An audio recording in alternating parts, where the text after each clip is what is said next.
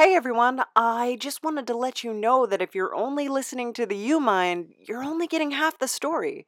Check out our sister podcast, Creeping Wave Radio, to hear what happens when the mics go off.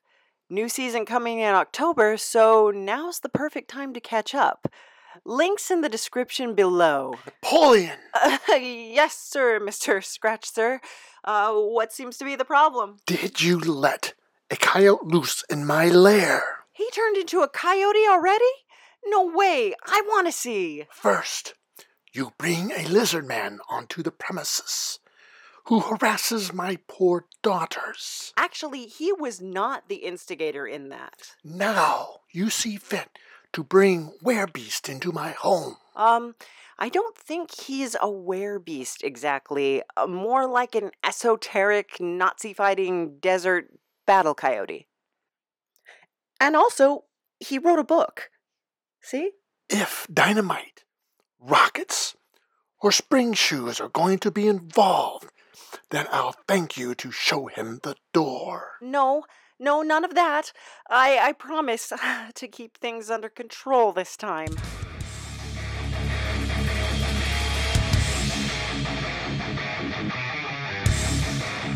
Don't be scared now, but it looks like you just wandered straight into You Mind country.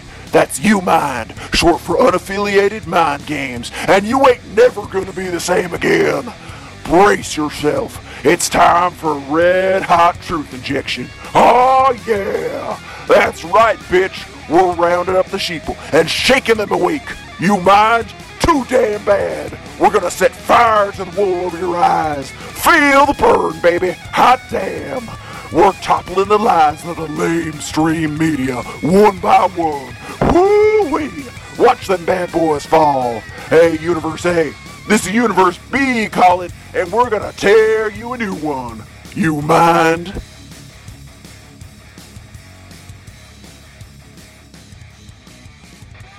Hi. Okay, so welcome to the You Mind, everybody. Our guest today is um Thonry. Is that your name? Am I saying Looking that here, right? boss. Thorny. Thorny. Thorny. Thorny. Like a bush. Like a Maybe bush. that didn't come out right. oh my. Uh, Oh. Like a cactus. Cactus. Cactus. Let's make it cactus. Okay. Okay. Thorny. Got it. So, um, is that a family name or is that short for something? That is short. That's uh, the first name. The second name is Bastard. Ah. Thorny Bastard. That's me. Hmm. And um, so I, I guess it was a difficult birth for your mother. Well, that brings us back to what I said the first time, but uh, I, I hope not. So, now how do She- she's never revealed that to me. okay. So how, how do you get a name like that? Or is- Um, I used it's because of the way I used to deal, or probably still do deal with uh, sanctimonious cultural Marxist assholes. I see. Yeah. yeah, Yeah. We don't like those. no, I, I kind of tell them, you know, what they're secretly thinking, Mm. and they don't like that. You know, I found people don't. They don't. So, okay, great. So I first,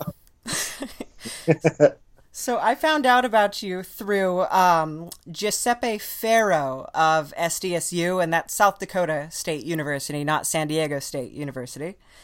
Um, and he's I thought that was UCSD. uh, Oh had- no, there's a no, that's a different school. yeah, they got two of them. They they got Yeah. two of them. Why you got two whole universities there? I know, I know. You got that ain't no one horse town you're at, sister. No. so, but uh, yeah, Farrell, Dr. Farrell's an interesting guy. Um, he dresses kind of weird, not like I'm one to talk, but um, really into his World War II flight jacket, really into his Australian cowboy hat. Uh, never take. Have you ever seen him with those on? Well, I uh, I believe the proper term Napoleon Yeah. is digger hat. Di- it's an digger hat. Australian digger hat. okay. Okay. I guess they wear it when they dig, but I'm not really sure. Okay. Well, a lot, lot of digging going on. Or hey, may- maybe they just dig it. All right, that that is a good. I like that. I like that. Now, Dig just so, and just so people know, we're not talking about the hats with the cork that hangs off of the ones that the tourists get in Australia. We're talking about more like uh, the the one with the brim turned up on one side.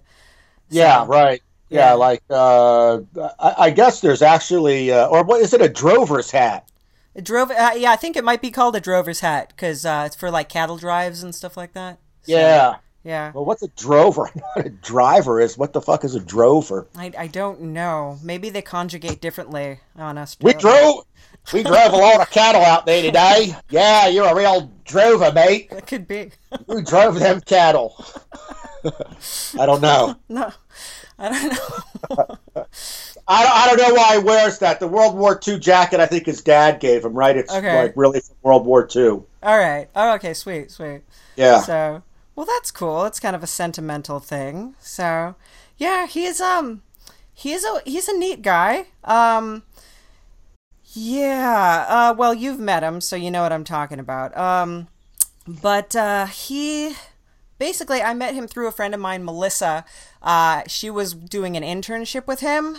And uh, hey, Melissa, if you're listening, but you're probably not because you kind of dropped off the face of the earth after college. So, but that's okay because you're not the first woman to ignore me. So, anyway, I met Dr. Farrell, who is lab she was working in, and uh, she, Dr. Farrell, still is in contact with me now and again, probably because I'm the only person who will answer the phone at 3 a.m. So your friend's a physicist then? Yeah, yeah. Yeah. Well, she she was. I don't know what she's doing now. She could be working at a Barnes and Noble or something. But Well, I'd tell you, but then I'd have to kill you.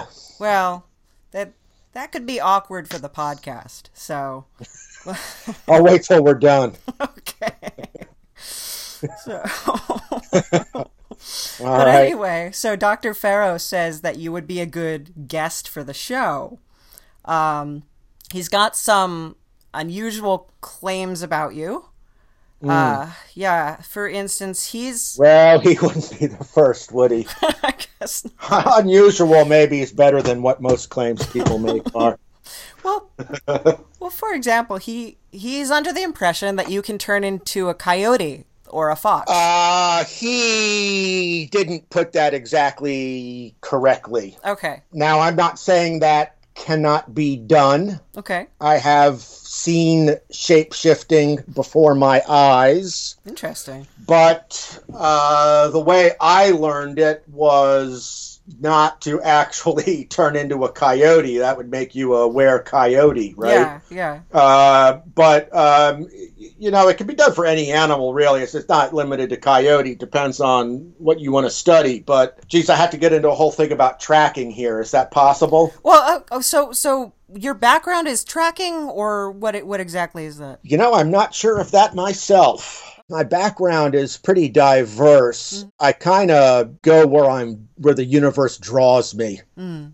And at one time, I was drawn to uh, the Lipan Apache ways of tracking and survival. So I studied that with a, a guy in New Jersey, of course. Oh wow, there's a lot of Apaches in New Jersey. Uh, well, there's this one. All right. Uh, he's uh, he, he's not genetically Apache, but I, I would say that he, he certainly keeps the culture alive. Very cool. and in in many um, American Indian communities, you know, they go by more how how much you nurture and care caretake the culture hmm than what your actual blood is. And the reason I say American Indian is because having worked extensively with the American Indians, and I'd ask them, "What do you guys prefer to be called, Native American or Indian?" They invariably said Indian because that identifies us culturally. As far as we're concerned, a Native American is anybody who's born here, which would include you. Right, right. So I'm going to use the politically incorrect American Indian, knowing uh, well what their preference is. Okay. cool. We look forward to your letters. Uh, you can forward them. I'll uh, deal with them in my own inimitable fashion. Uh, so anyway, one day our, our teacher was talking about concentric rings. hmm There's a lot of different ways to track. You know, you can you can be like a visual tracker and just look at footprints on the ground. You can be a sign tracker and look for uh, other kinds of indications that something has been in an area. Uh, but the way the, the, the Lipan Apache taught it, really, it was a, a doorway into another dimension because it would be better described as awareness. Mhm. Okay? Where you're aware of everything. Hmm. And, and you learn techniques to do this, but when you're aware of everything, you're looking at tracks on the grounds, you're listening to sounds in the forest, you're looking at disturbances, you're looking at things that aren't disturbed, and you, you learn the ways of it, and you can apply it in the city just as well as you can uh, in in the deepest untouched wilderness. And one thing you learn from this awareness is the concentric rings that emanate through uh, the environment. Hmm. Uh, for example, when something is disturbed, it provokes a reaction in the local fauna. Okay. And then the animals a little bit further out from that disturbance respond differently. And the animals a little bit out from that disturbance respond a little bit differently again.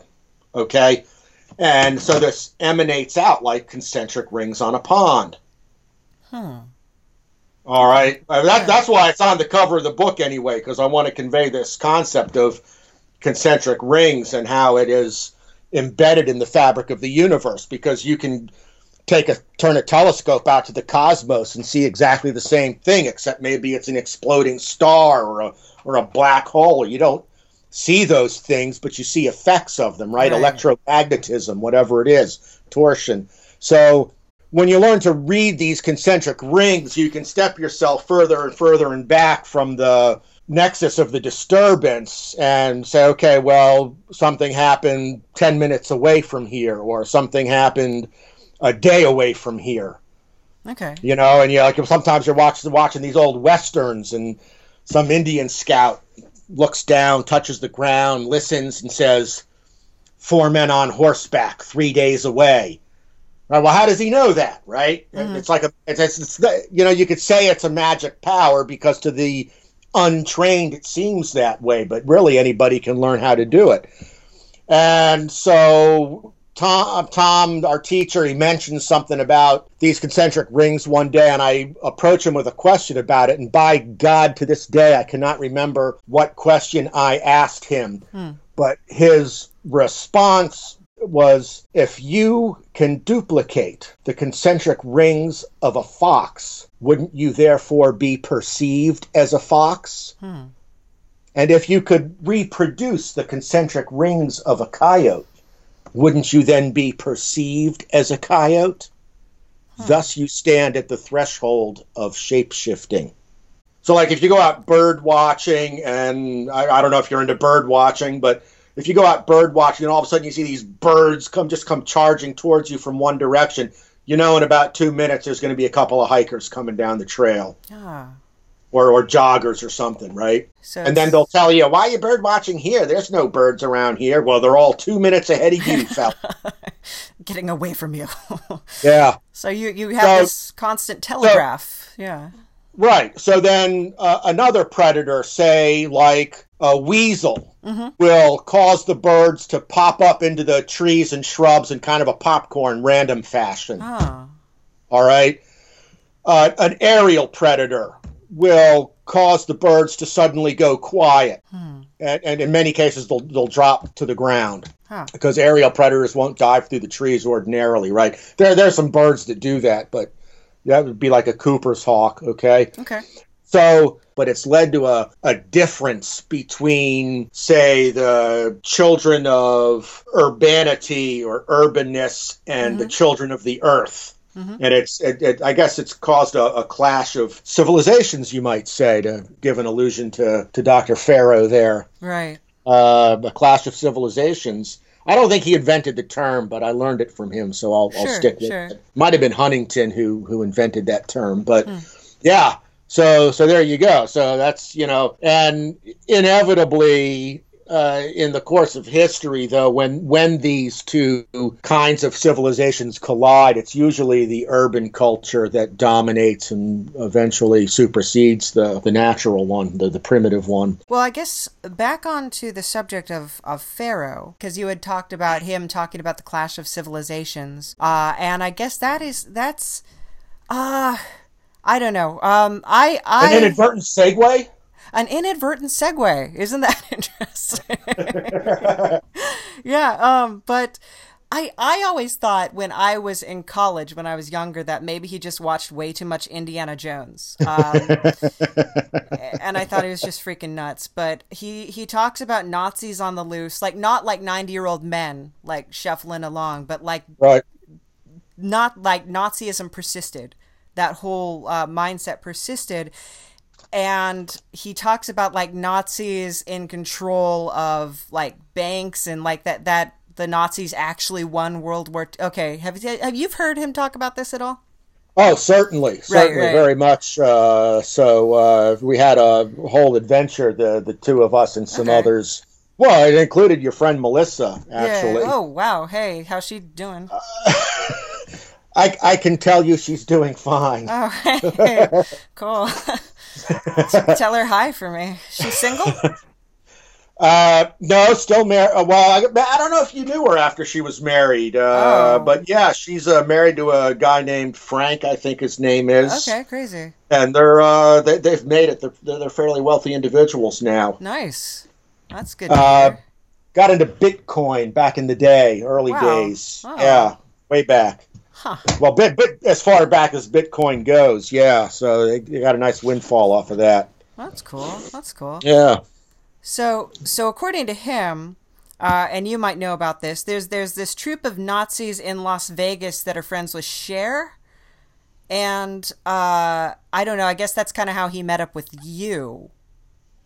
Well, maybe somebody was embellishing something, huh. or I mean, you know, they're active around there. There's a lot of uh, secret military bases out there where where a lot of covert stuff goes on, okay. and uh, you know a lot of that is like super deep state shit, man. Mm-hmm. And uh, that's where these post-war Nazis really have their foot in the door. He calls it the uh, post-war internet, the uh, post-war Nazi International or Nazi International, okay, for short and uh, so, like Area 51, which I guess isn't far from Las Vegas, would, would be a place where they're where they're active. But their headquarters actually is in South America, in San Carlos de Bariloche, which is in Argentina. It's got, got in this place that kind of resembles the Alps, and uh, I guess they liked it there. And um, there's a, a big house on a lake where people aren't allowed to visit, you know, and that supposedly that's where Hitler ended up and uh, mm. ran a secret empire until his successor took over. And uh, a lot of this stuff now is coming out into the pop culture and uh, pseudo mainstream history. And I like to think that that is at least partially a result of the indefatigable work Dr. Farrell has done over the years in, in, getting the story out to where it can't be ignored anymore. He's obviously not the only one. Peter Levenda was down there uh, researching these guys also. So, uh, yeah. But apparently, what they've done is uh, they've they've groomed their descendants very carefully to carry on their mission. Those that had children and so you find the descendants of people like Martin Bormann or Heydrich or, you know, uh, hideous uh, personages like that, mm-hmm. a- a- actively involved in uh, maintaining this Nazi international. Wow. Okay, mm. crazy. So, they, they it's it's like this whole underground operation.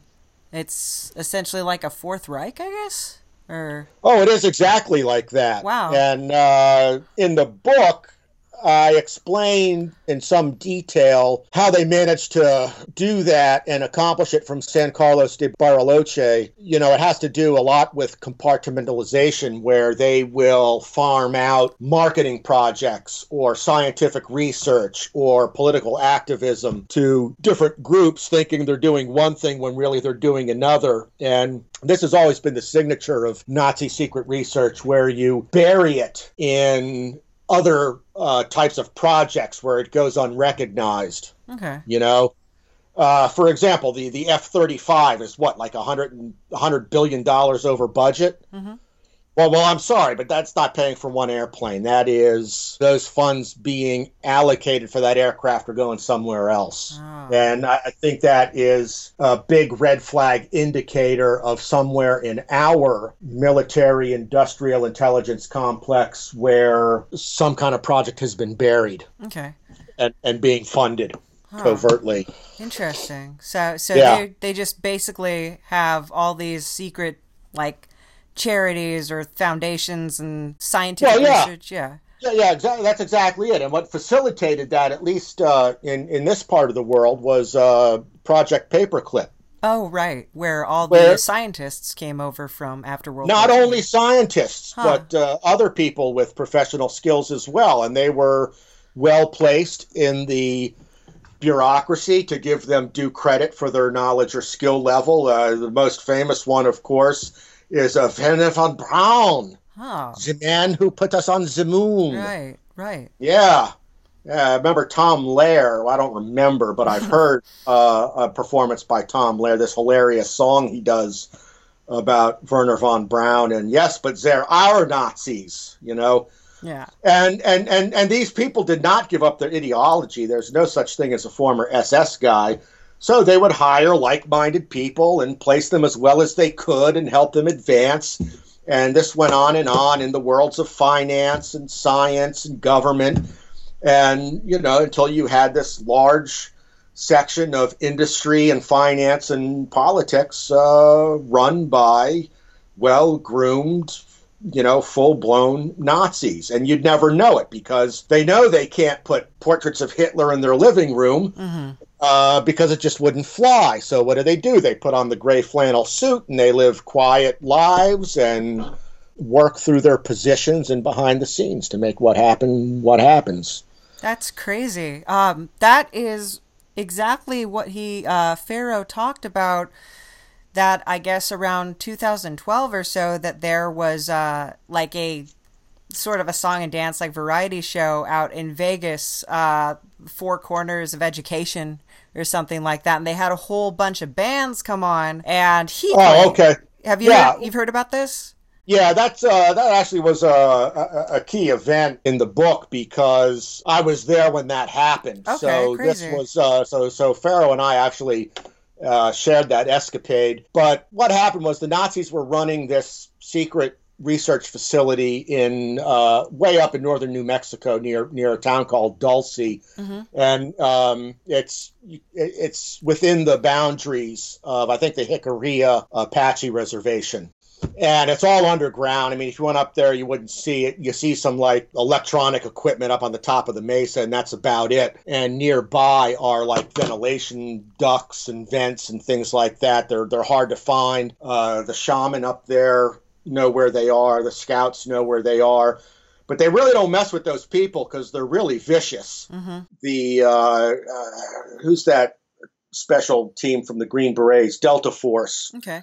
uh, went in there and tried to clean the place up. It was actually built with the auspices of the U.S. government, thinking they were building it for for us, but it was actually for this breakaway section of of, of the Nazi international breakaway from the U.S. kind of parasitizing us by using our tax dollars to build this secret base for themselves Oh. there in the Mesa. Well, I think Delta Force went in there sometime in the late 70s and just got shot to pieces. And uh, what happened around 2012 is um, me uh, Yeah. and my friend One Flare were up there having an adventure and uh, made friends with a couple of Indian girls. Uh, one was a Navajo, one was an Apache, uh, Mhm. Mary and Carrie. And I don't want to say what their family names were. No, uh, you don't have to do that. no, okay, but uh, they were they were up there, and first I got to tell you that that one Flair and I hooked up with our I don't want to say exactly handler. He's kind of an employer, let's say, Okay. and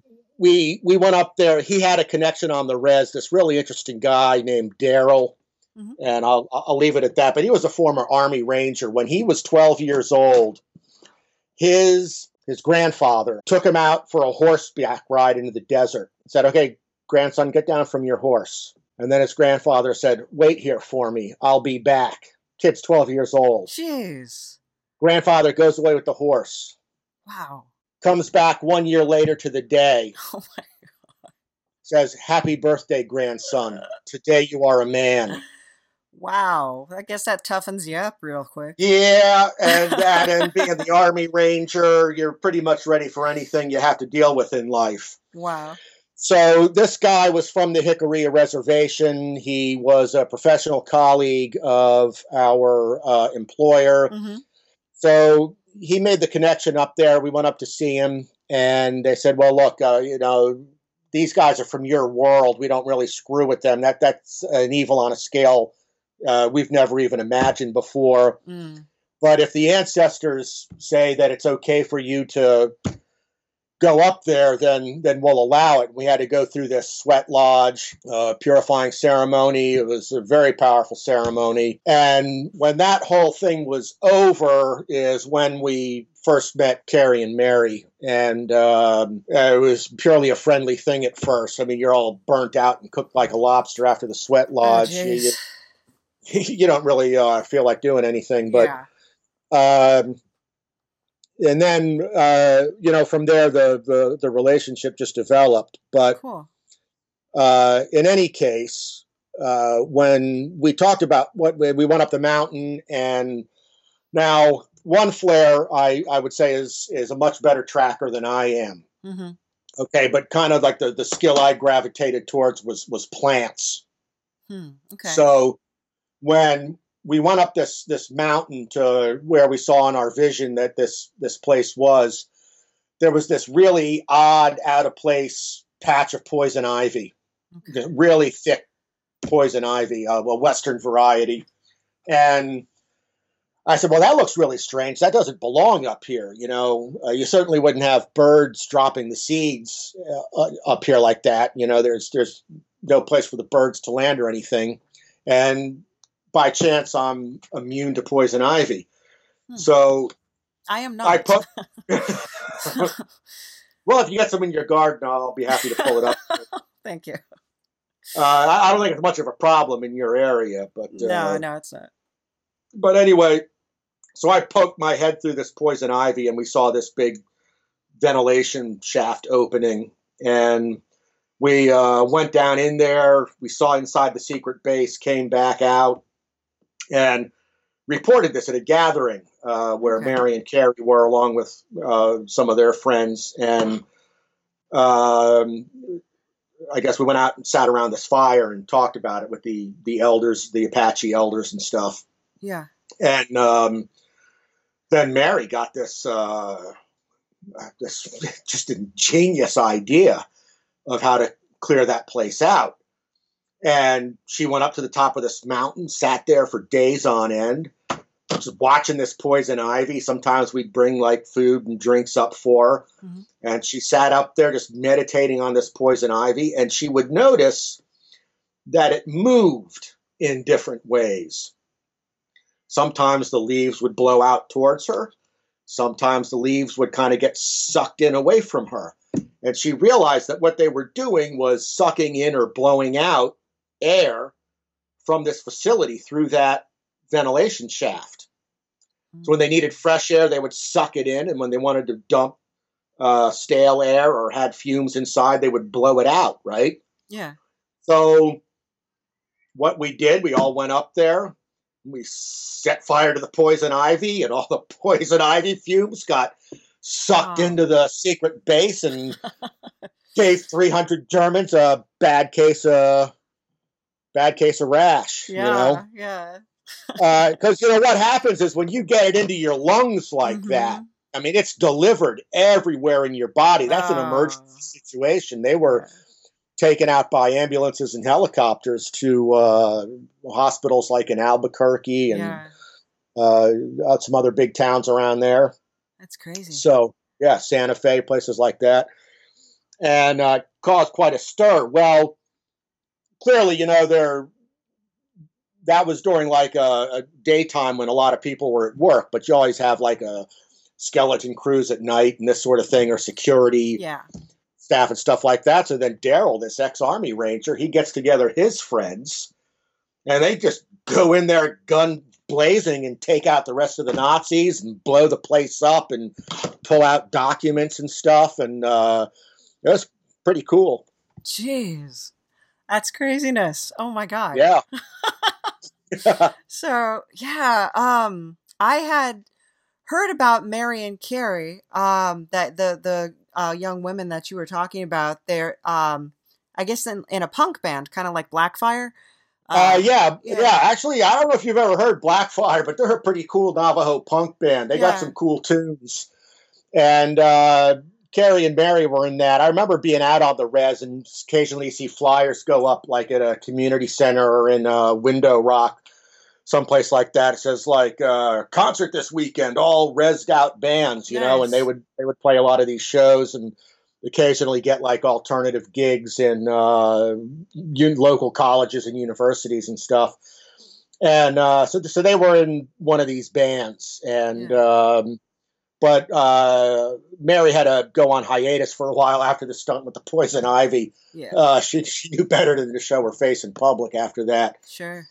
and um, she was actually lured out of hiding by one of these foundations you mentioned earlier. Right. you know, okay. The Nazis. yeah. yeah, right. That seemed uh, they couldn't find her, and you know you can't have a bunch of Nazis walking around an Indian reservation. Uh, Yeah, They'd stick out a little bit. Yeah, right.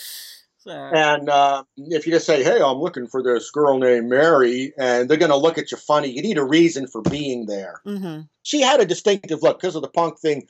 Sure. Uh, she had she dyed blue streaks into her hair. okay. Cool. All right. And uh, one of the security guards who who came out of the the air shaft uh, to, to put the fire out, he had somehow gotten a, a respirator on in time and was unaffected. He had spotted her Mm. and said, "Well, look for a girl with you know blue streaks in her hair," but they couldn't find her. So they put together this foundation meant to benefit like uh, education for uh, American Indians or something in the Four Corners area. And yeah, I think they called it something like the Four Corners of Education or something Yeah, like that. yeah. So they held this benefit concert and invited a bunch of local bands, and uh, her friends talked her into coming out of the hills and reforming so they could they could play the show because it was for a quote unquote good cause. Mm. And they kidnapped her ass right out of the hotel where Oh, the show was. Yeah, and and her friend because a, a big fight ensued. You know, uh, I mean this in the most admirable and respectful way possible. You don't mess with a Navajo girl. Right. She right. is going to kick your ass like a wildcat.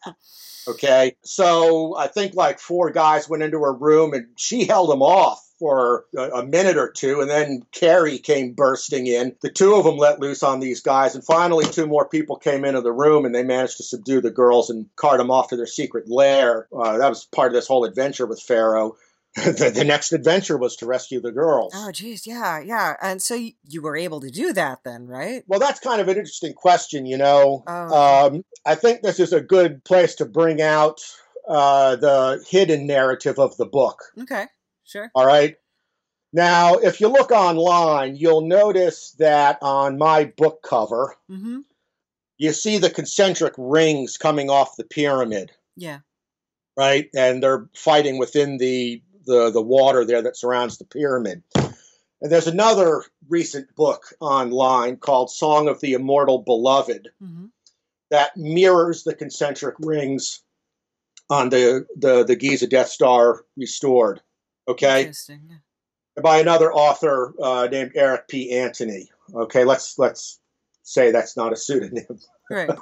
Right. It's not me. Okay, just to make, just to make the point, yeah. it's yeah. not. It's yeah. it's not me. Okay, It's another author. Right. But there's a reason those books are linked. Hmm. And that is because there is a secret narrative in the Giza Death Star restored. Okay. And while on the surface, it is a story about how Giuseppe Ferro led a group of people to foil the plans of this Nazi international. Very disastrous and catastrophic plans for the earth, mind you, had they been successful. It's a story about how he foiled that. Hmm. But hidden in that narrative is the story of Thorny and One Flare's alchemical initiation. And Farrell is presented as a symbol for the father with the capital F. Mm-hmm. And Greaves, who is the employer in the book, a fictitious name in this case, Yeah. symbolizes the Lucifer element, the dark aspect of the Father or the being. And the reason Farrell is not in the sweat lodge with us is because the Father is already pure in heaven. Ah. Lucifer is in the sweat lodge with us because Lucifer, through the alchemical transformation, also becomes transformed into the Logos. And in the way One Flare and I were trained, the coyote is the embodiment of Lucifer and the Logos Hmm. in a single being. And the reason that these initiations are so hard to undertake is because our souls that drive that initiation are hogtied by our delusions. Hmm. And I don't want to say as modern people because they are as old as humans themselves. And that's why, you know, Mary and Carrie are captured and tormented like that and why they have to be rescued. Yeah, you have a, a, a tough Navajo and a tough Apache girl in the midst of the story, but they're also playing another role, and that is to symbolize the soul Hmm. of of the initiate who needs to be rescued and freed for the initiation to be accomplished. yeah. Uh, This is why I think you know the the images are so compelling because on another level they speak. It, it's it, it's mythology writ large in the world. Yeah. Yeah. Absolutely. Oh, so- I guess we should return to the story. oh yeah. Uh, now, uh, that's okay. These- You know these fun tangents I think are productive yeah, yeah. And, and interesting. Yeah. Mm-hmm. Um, but uh, anyway, they have to uh, go back to the secret lair Yeah. uh, that was just destroyed. I don't have to get into the details of how they figure that out, but um, they go back to the secret lair where Carrie and Mary are being held, Right.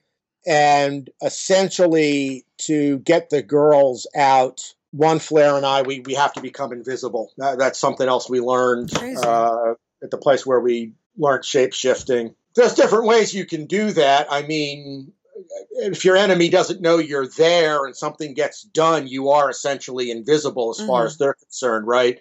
But this relates again to the alchemical journal, where the initiate has to disguise himself or be invisible Yeah. to his own demons in order to rescue his soul. Put another way, save his soul. Yeah. It's not some guy outside who saves you, right? Mm-hmm. Except perhaps metaphorically in that they demonstrate it, right? You can say that Jesus' life is a demonstration Yeah. of how to do that, right? So, to, in order to save their souls, they have to become invisible. And who's there protecting them? The Father and and the Logos. Now, Lucifer Yeah. transformed, zoom in as their guardians, and and they do. And then after that, there's a tremendous difference in the relationship that takes place between boys and the girls at that point and it, the, the relationship really deepens and you know at the end of the book there there's well i guess i shouldn't give that away Yeah. but Don't don't give away your ending. okay We're just but whetting it- the appetite. right it's part of the uh, alchemical process. Uh, uh, eric in his book describes it very scientifically in alchemical terms. In, in giza death star restored it's very uh, symbolic. But yeah that's why there's no gratuitous sex scenes in the book is because the alchemical work had not yet been accomplished Mm. there, there's a constructiveness to the way that relationship develops Yeah. It has to deepen. It has to. Uh, right Yeah. That makes sense. the same way it does between you and your spiritual life as you go through that work. Right. Right. Yeah, So you can't just uh, go through the motions of Right. having spiritual development say like I'm so awakened and it's like well are you though have you actually been through the trials and the tribulations to become or, or did you just like go to like one meditation class and you're like look at me So, Right. yeah right. but uh, Well, well, one thing that I thought was interesting in that, you know, that that that physical play out of the whole Mhm. al- alchemical drama was I discovered that the, the the chief actor for these Nazi internationals, and at least in this sphere of influence, is you know this guy named Mueller. okay crazy Mueller, Reinhard Mueller. You don't get much more Nazi sounding name than that, yeah, it's a very German name. right? but, but I found out his birthday was the same as mine. oh wow. And so I thought, gosh, doesn't that make it that much more a compelling journey? Yeah, yeah, yeah. You know, because the adversaries are mirrored Mm-hmm. exactly as it would be in the alchemical work. Yeah. And the sweat lodge then symbolizes the perfect blending of fire and water to achieve the transformation. I guess one of the questions that I have um, after hearing about all your adventures and stuff like that is, I, what what are the Nazis doing uh, other than like they they have their charities, they have these things. What were they doing in Las Vegas? I I mean, do they have like a secret base in the Well- volcano at the Mirage? It's Actually, Farrell used to work there. He was a, a floor manager at, at the Luxor, and there was a, a guy there named Provenzano Okay. uh, who was the, the, the head manager, the, the, the chief of the whole operation. And you think with a name like Provenzano, he's probably a mob guy, right? The the name is perfect for his job, so he gets all this dirt on people because people Yeah. are afraid of him, thinking he's this hardened mobster, but he's actually one of the good guys. And uh, what we found out really is that there are factions to this breakaway civilization. Okay, the Nazi International is one of the biggest and most powerful factions. The, the communists are another faction, okay. and uh, the mafia is another faction, and Las Vegas really is kind of their turf. So even though they work together with the Nazis to achieve common goals, there's actually a very sharp rivalry there. Hmm. There, but this guy Provenzano, uh, he had a lot of good contacts, and he was actually able to. Now you probably don't know this because you said your your friend Melissa doesn't talk to you anymore, but this is how I got Yeah. involved with her. Was she and her husband were continuing experiments that they had learned under Farrell at SDSU. Okay. And, and I'm talking about high physics, far out universe cracking, breaking physics. That sounds like her. Yeah. Yeah, they had uh, taken some stuff that Tesla had done All right. that has to do with electromagnetic magnification Hmm. and resonance and opening portals like flash portals just to get measurements and things like this. Well, they conducted one of these experiments and it was too big. It's like the whole state of Nevada went dark for a second. And, and I'm talking about broad daylight, it's dark outside Crazy. because they created some kind of a giant plasma arc that Wow. created an, a, an electrogravitic phenomenon that was so powerful it sucked in all the available light that was nearby. Jeez.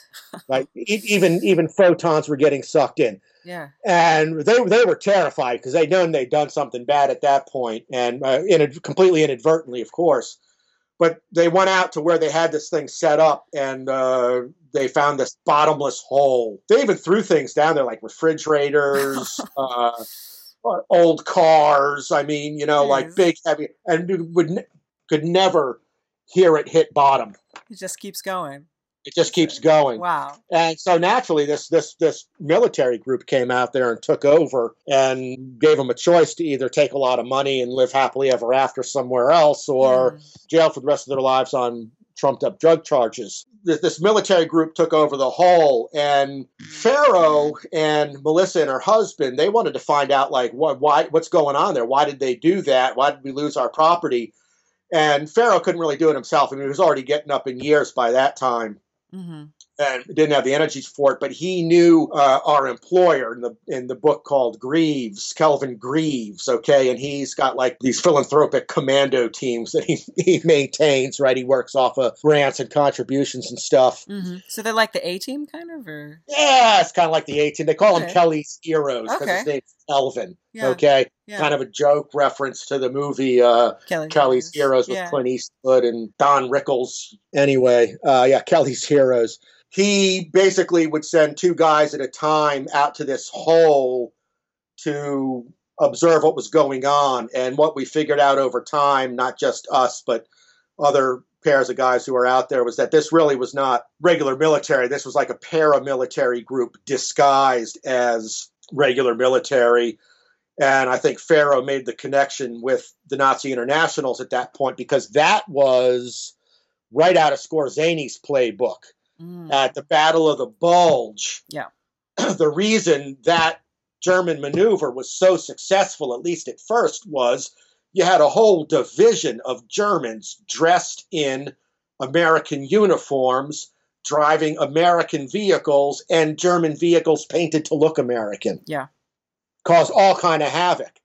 And so you had you had this event, and I, um, in, in in the backstory to this whole adventure with Farrell, there was a theft of um, ancient artifacts at the Baghdad Museum at the start of the Second Gulf War, and that also involved mercenaries disguised as, or some military group disguised as American soldiers, and so that's Mm. probably uh, connected with Skorzeny and his Paladin uh, mercenaries as well. That's was the name of his company. He had an actual legal company Yeah. called Paladin that did quote unquote security work. So Otto Skorzeny was basically like, like it's like reverse of Inglorious Bastards. Yeah, right. Yeah. Yeah, so that's what he was kind of running.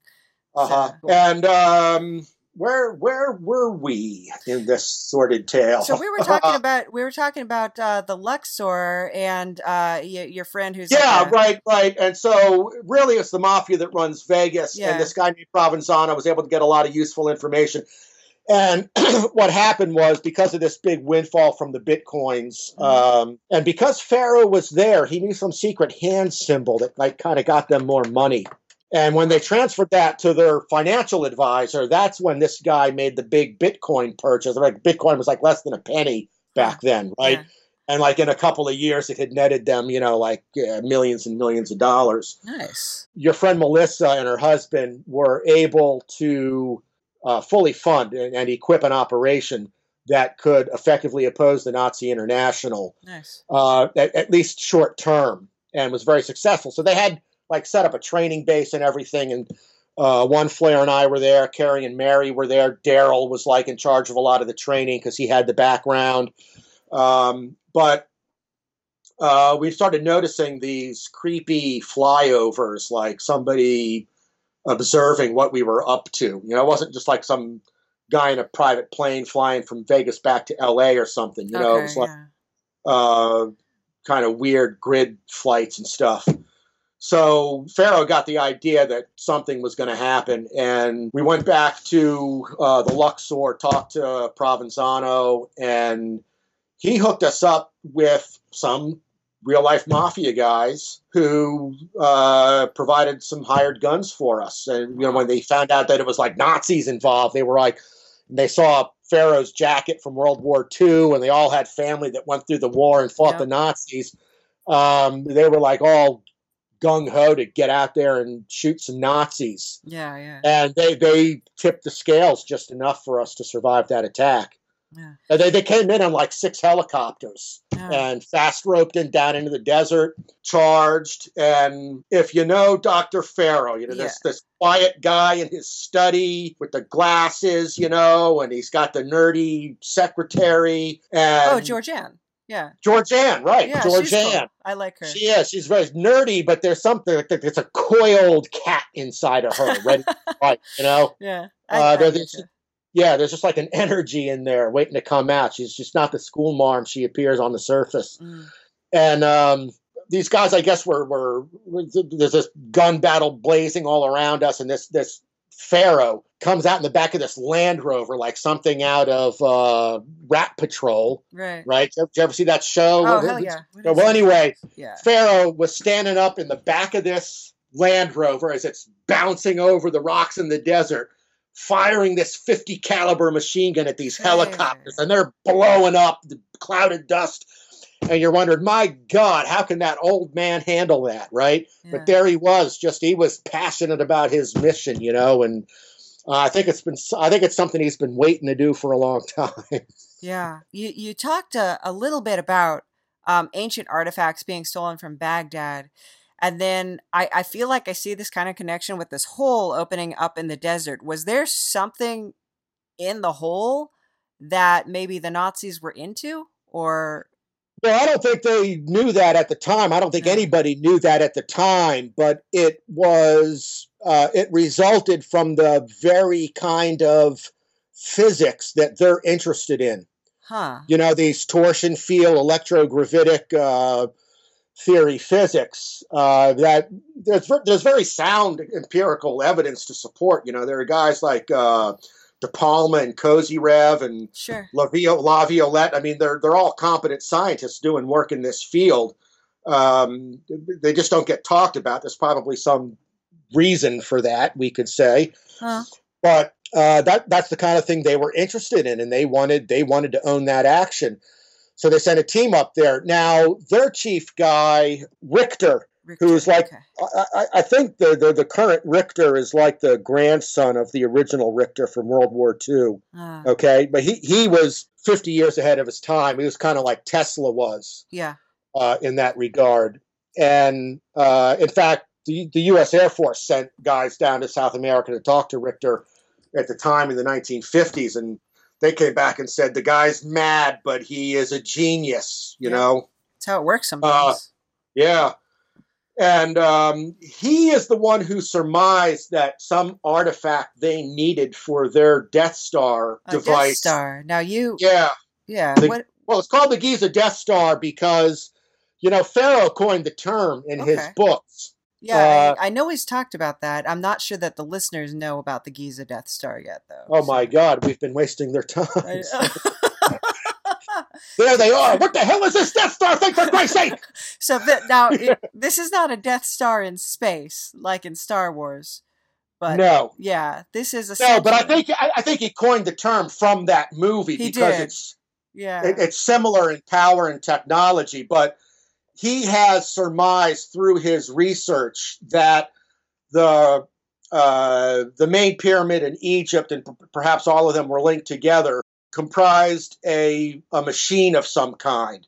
Now, Christopher Dunn had put forth this hypothesis hmm uh, maybe a, a couple few years before Farrell did. But but he had said it was really like a power plant. You could get power from it, and it helped people and things like this.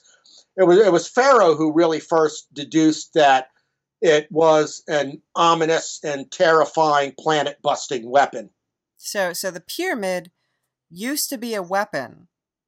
Yeah, is what and what the hypothesis states is that it was a gigantic resonance chamber. Oh, crazy. okay, a harmonic resonator that you could tune to the body you wanted to destroy, and then faster than the speed of light, you could discharge energy in the form of, say, a maser or a graser, Uh huh. which would be like a laser except of more high energy microwave or uh, gamma, wa- gamma gamma wave radiation, Yeah. right? Yeah. And just blow it to smithereens. So it turns anybody knows Earth into a Death Star. it turns Earth into a Death Star, or it could be a Death Star itself and even destroy the planet it's sitting on. Wow. And basically, what the Nazis wanted to do is kind of like tune it down so they could cause devastating earthquakes and basically hold the world hostage. So all the artifacts that they stole from Baghdad when they were dressed up as Americans, and that they they stole from this hole, uh, are those part of making this Death Star work? Uh, I don't know if all of them were, but some of them were key. For example, the Helmholtz resonators uh, turned up in the Baghdad Museum, and they're like giant balls that help you tune the the resonance of the uh, uh, harmonic chamber. Okay. And then uh, there were scrolls, which with descriptions of the ancient technology, if you could uh, decode them. Um, I think there were like some kind of stones or gems or something that were used hmm but uh, because Richter had developed the uh, Nazi bell technology to such a degree, he could actually manufacture things that he needed right out of the ether just by tuning the the bell to the proper uh, torsions and resonances.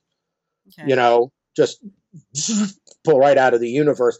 Because know, what a lot what a lot of people think is that we live in a physical universe that's you know limited in size and mass and matter and gravity. Sure. So forth, and has a finite beginning at the Big Bang, and that that's all. That's not true.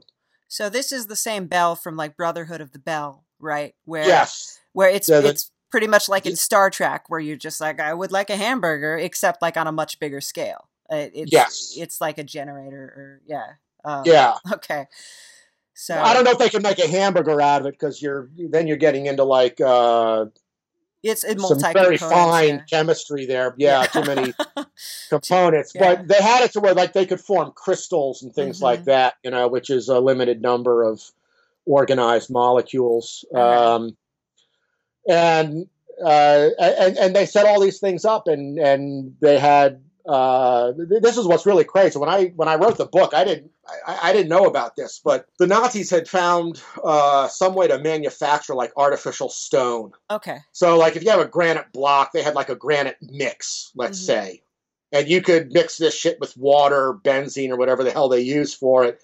I don't remember the exact recipe now, but they had like these pre-mixes for this synthetic stone, and when it hardened, it was indistinguishable from the real thing. And if you had the right kind of sample, you could produce this mix and use it to patch rock that was indistinct. You would never know the rock was broken, right? yeah, yeah, and a lot of damage had been done to the pyramid over the millennia and so they went in and got their samples and this is all under the uh, guise of you know academic research egyptology you know oh we're gonna you know bring in lots of tourists and help solve these mysteries of the pyramids and you know the whole thing was a sham they were Yeah. trying to recreate the giza death star and again that's how they hide their secret project within a legitimate project yeah. Because I I can't see like a was coming and saying like, yeah, fire off a few shots. It's let's blow up Jupiter. That'd be rad. So Right. It's yeah. It, that's crazy. So, so so so they went in and they they basically fixed the whole thing. They even scoured uh, cairo and the surroundings for the original casing stones as many as they could get their hands on. Oh, So that Bought- some of them are bought whole buildings. Yeah. And uh and, and then they recreated the rest you know and uh put the thing back together so that it worked. And that was why you know this bitcoin windfall Mhm.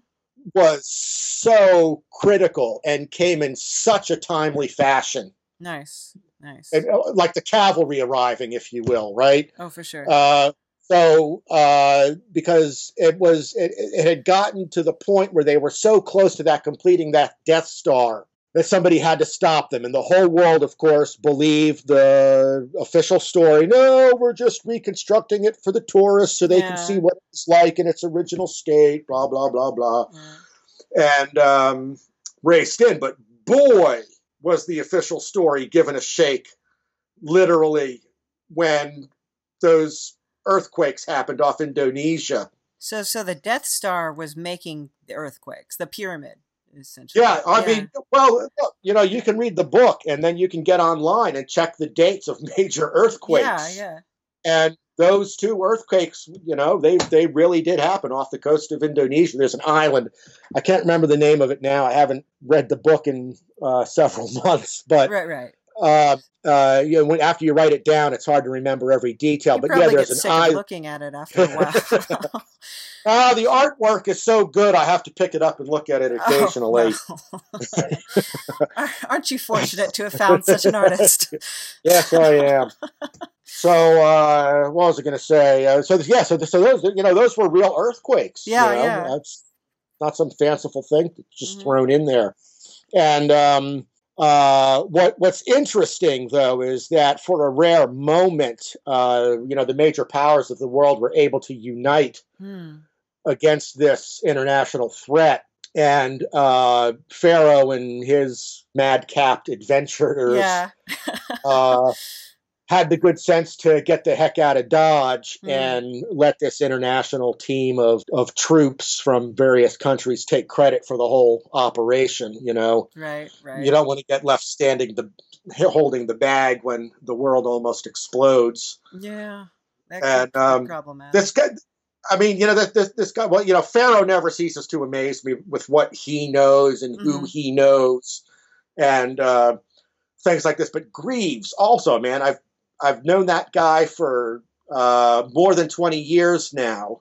and he never ceases to amaze me either. I mean, when when when we hightailed it off the Giza Plateau and went back to the Cairo airport, he had a a C one thirty Oh, already turning its motors, waiting for us wow. for the flight back to the states. Who do you know who can do this? Yeah. You know, but uh, he somehow, I you know, I don't know what it is, but yeah, he he got that ready. I guess almost blowing up the world would make it difficult, at least in the, the academic society, to get funding for your next project and stuff like that. So, Not for Farrell though. He's got a lot of those things going on. Yeah. Um, while on the one hand, he is very cautious and suspicious of a lot of this research because it could easily fall into the wrong hands, as the story at hand demonstrates. mhm. Um, he also knows therein lies great potential for mankind, right? oh, yeah, absolutely. He, he's very careful about who he takes funding from for that research. Uh, he brings a lot of money into that university because of that, and a lot of it's very quietly done. hmm Some of it comes in from like private individuals who don't have the skill set or the knowledge base, uh, like let's say like a SpaceX thing, or Right. Uh, who's the guy who owns Skinwalker Ranch now, Bigelow Oh, yeah, yeah. right? Like guys like that maybe would, would would need him to do something, but you know also organ- agencies like DARPA, hmm who you often hear him criticize, but you know uh, he also knows that there's good work going on inside there. Yeah, well, they you need criticism. I think that's what sometimes happens in the scientific community is someone gets scared to criticize a certain theory or a certain. I think his criticisms are more social and political, Ah, but yeah, at the same time, uh, when you have mad dictators trying to control the world, you also need something like that on your own side to Yeah. stay ahead of that. yeah. True. You know? true. You know, look at look, look look at the Nazis. You know, they they were in first place in the science race during World War II, Mhm. but the U.S. also had the resources and the mind power to Yeah. go head to head with them. Yep, it's true. you know and Sure. and england didn't do a bad job either Yeah. Yeah. so you know uh that, that, it's unfortunate that we have to live with that hmm It's how it pans out sometimes. But uh, Mm. You, you have a feeling that it's it's maybe getting a little better. That uh, there's people clearing the way, like Farrell and different people like that, or yeah it seems uh like i, I don't know like uh maybe well it's never going to be perfect there's there's No. always going to be evil right absolutely. Yeah. but um in terms of the balance of power i don't know i think maybe the bad guys peaked maybe a year or two ago Mhm. And the tide is starting to turn now, but it's Farrell still thinks it's going to get worse before it gets better, but he's sure it will get better. well, that's that's good. That's at least hopeful. So Yeah, I, I think it's turned around already, but it's Mm. going to be a long, hard slog. Yeah, yeah. As far as uh, you, Thorny, are concerned, are there any adventures coming up for you in the near future? Anything projects that you're working on right now? I, I know you have the book. uh, Uh, hint, hint. Uh, well, as far as these uh, wild swashbuckling adventures are concerned, I don't know what I'm up for anymore at this point in my life. But on a on a more uh, relaxed uh, or let us say sedentary level, Mhm. Um, I, I'd I'd love to see like a graphic novel version of the book come out. yeah, Gosh, do you know anybody who could help with that? I think I might. yeah, I, I do want to say that um, when I read your book and wanted to have you as a guest on the show because of it, there were so many scenes that like I saw in my head that I was just like, wow, this would be like so mind blowing for people. Um, it would be something so different in comic or film, something so unique to those genres. Well, it's Yeah. it's interesting you you you would say that, and I'm very glad that you did because no one else has really put it that way. They've just said this would make a great movie. But when I was writing it, that's exactly how I saw it. And to be honest with you, I wasn't really sure if I wanted to do a book Mm-hmm. about this, but the universe, let's say to be secular about it, the universe was demanding it from me. Yeah. And the story kind of wrote itself. I just had to listen Yeah. how to put it down, you know? Because when you, and, and, when you've been through something like that, you want to get all the little juicy details in there. It's like, no, no, leave those details out. Let people use their minds to Mhm. fill in the details. And at times it looked like panels in a comic strip to me. Yeah. And at times it looked like movie scenes. Mm-hmm. You know how like and in, in a comic book when they have those funny angles you you can hardly ever get with a real camera. Oh yeah. You Mhm. know, and I, I was seeing things like that. Cool. you know, all colored in. And other time, you know, sometimes you see somebody's like big facial expression in the scene behind me, you know, or Mhm. their eyes are wide or something, you know, or like that. And then other times I, I saw like the whole scene uh, played out before me, like uh, as if it was on a film or a movie screen. Yeah. And, and, and then just wrote that. And that's why the book, I think, is mostly dialogue because everybody's going to come at this with their own angle Mm-hmm. And as they go through that dialogue and the story they can fill in the bits that make it meaningful to them Yeah. Yeah. I, And I- and that's what it's about is you have to make it personal and relatable to your audience, you know? right So that, that's the big debate eric, eric and i always had about alchemy Eric is the was- author of Song of the Oh, Immortal. Uh, right Yeah. Immortal beloved Yeah. and um what great artwork on that cover too i have to say uh but anyway he laid everything out in meticulous detail for Mhm. people, Mhm. right? What he went through and how to do it and things like this. And uh, it's kind of a friendly, uh, I, I would say, friendly dispute that we have where we we laugh at each other and ourselves. And I say, dude, you can't write a book about alchemy, man. There's there's nothing to write. You just do it, you know. And so I think that's why his book ended up the way his did, and the way the reason my book ended up the way mine did, because the, the to, to me the story is better than the, the the detailed process. yeah. I even had a Taoist guy in China tell me that. You know, I went up to the mountain to talk to the master and everything. Wudang Mountain. Remember? Did you ever see Crouching Tiger, Hidden Dragon? Yeah. Yeah. Zhang Ziyi. Ooh. Uh, so uh, I, I went to that place and Oh. uh, talked to a, a guy up there. And uh, we're going through this long talk, you know, and it's it's one of these spiritual conversations. He doesn't speak your language, you don't speak his. The translator doesn't know all the vocabulary because it's so far out. But there's there's this swirling energy Yeah. You know, running through your minds that unites all the concepts and you grasp them on another level beyond words, right? It was one of these kind of conversations that I remember him saying at some point, "Dosha gopi, gopi," which basically in Chinese means it's all bullshit, Ah. right? Yeah. Yeah. Uh, go gopi literally means dog shit. They don't. That's that's how they say it there.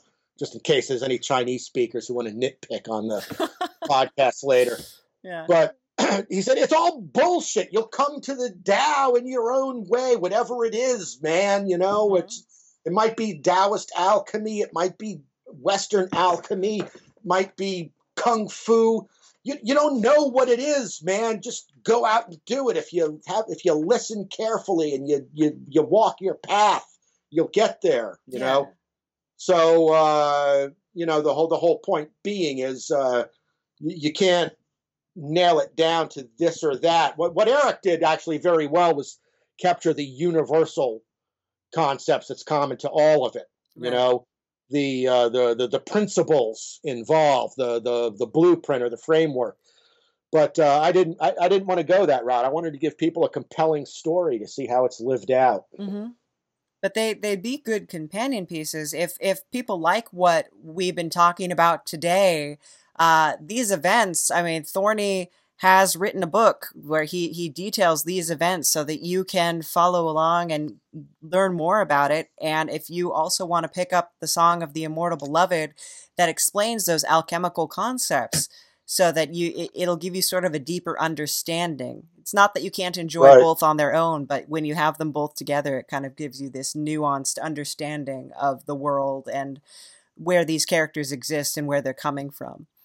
And So- and don't forget to pick up a copy of China Weird. 10,000 Years of Strangeness while you're at it. You should. Uh, since since you asked me to shamelessly self promote, so yes. Yeah. you know, but but you notice I did leave plenty of room for a sequel. That's right.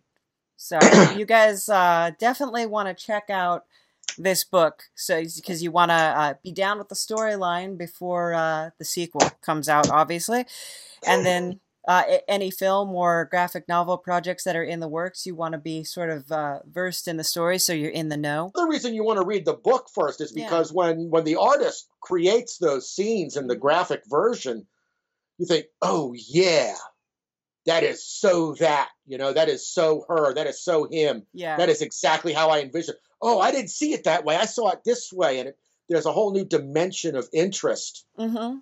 To going through the story at that point. You know. Yeah. Yeah. So, 'cause So- you, you might disagree with how I draw Mary or something like it. Well, probably not you because you're going to be telling me. but yeah, you might have saw her in your head uh, as the reader is a totally different way, and it's just like, oh, okay. But Well, but that- I'm not going to tell the shoot. I'm not going to tell the chef how to make her soup, but I, I will tell you what flavors I like. right, right. So, so it's not going to jive with everybody, but the people who get it are going to be like, wow, somebody else has these thoughts, and it's going to be like Big Trouble in Little China. exactly, exactly. um. Oh crap! I was going to say. Well, you know, this is a day and age when you don't need the gatekeepers anymore. no, no, you don't. We Yeah. don't need the stinking gatekeepers. That's right. Not anymore. Yeah, because right. uh, the audience actually chooses what they want to support and what they want to, you know, throw throw their uh, attentions and support behind. And uh, use support twice in that sentence, so that's good.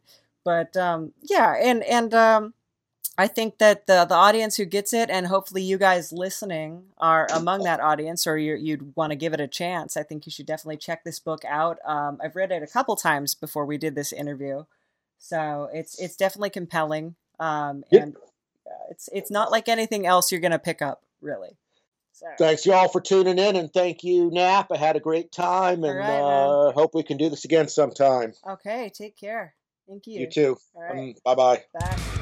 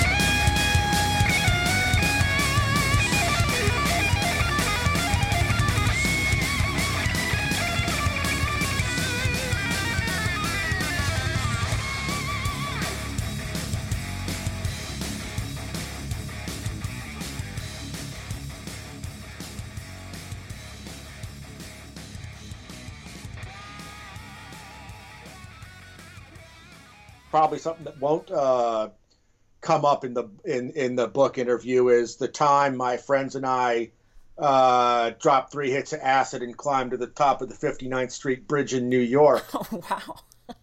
I, I'm not sure if you can do that anymore, but you know when we um, we used to cross that bridge every day going to school, right? We lived Mhm. over in um, uh, Astoria, and we went to school in Manhattan at, at Hunter College, right? Yeah. Like you could get city residency pretty easily and get cheap tuition. And every day we had to cross the 59th street bridge and there was this iron portal that Mhm. was always open on the pedestrian uh, path right? Yeah. and we're like man one of these days we got to go in that thing and see where it goes. And this one night we're up at my friend lucas's house. It was a guy named lucas this other dude named paris who when you're tripping reminded you do you, you, do you ever know madam and Wayland Uh no, actually no. uh, it was like a uh, was a uh, what do you call those guys um, ventriloquist act right Oh, this okay. guy had this very uh, bon vivant madam. Oh no, I know Uh, what you're talking about. Yeah, I know what you're talking. Yeah. about. You know, when she talked like this, Yeah. right? Yeah. This guy, like when you're tripping, he was madam in Madam and Oh. Wayland. That's great. You know, Yeah, and and uh, so Lucas and I were a little bit more adventurous than him, and we dragged him to the bridge and we climbed up. We went into that iron portal. Cars going by us. He was like, nobody notices. There's three guys going into that bridge, man. and um, it was pitch black in there. And we climbed up this ladder and up this ladder and up this ladder. And it's all exaggerated because it's pitch black and your mind's racing, you know. And uh, when I get, I, I was in the lead and, and, and Lucas was in the rear because we had to keep Paris between us to keep him moving. Mhm. And I got to the top of this thing, and uh, all of a sudden I'm attacked by these winged beasts, and I'm like, "Whoa, watch out, man!" And and they're like, "What? What? What's going on? What's going on?" And it turned out there were pigeons at the top of that.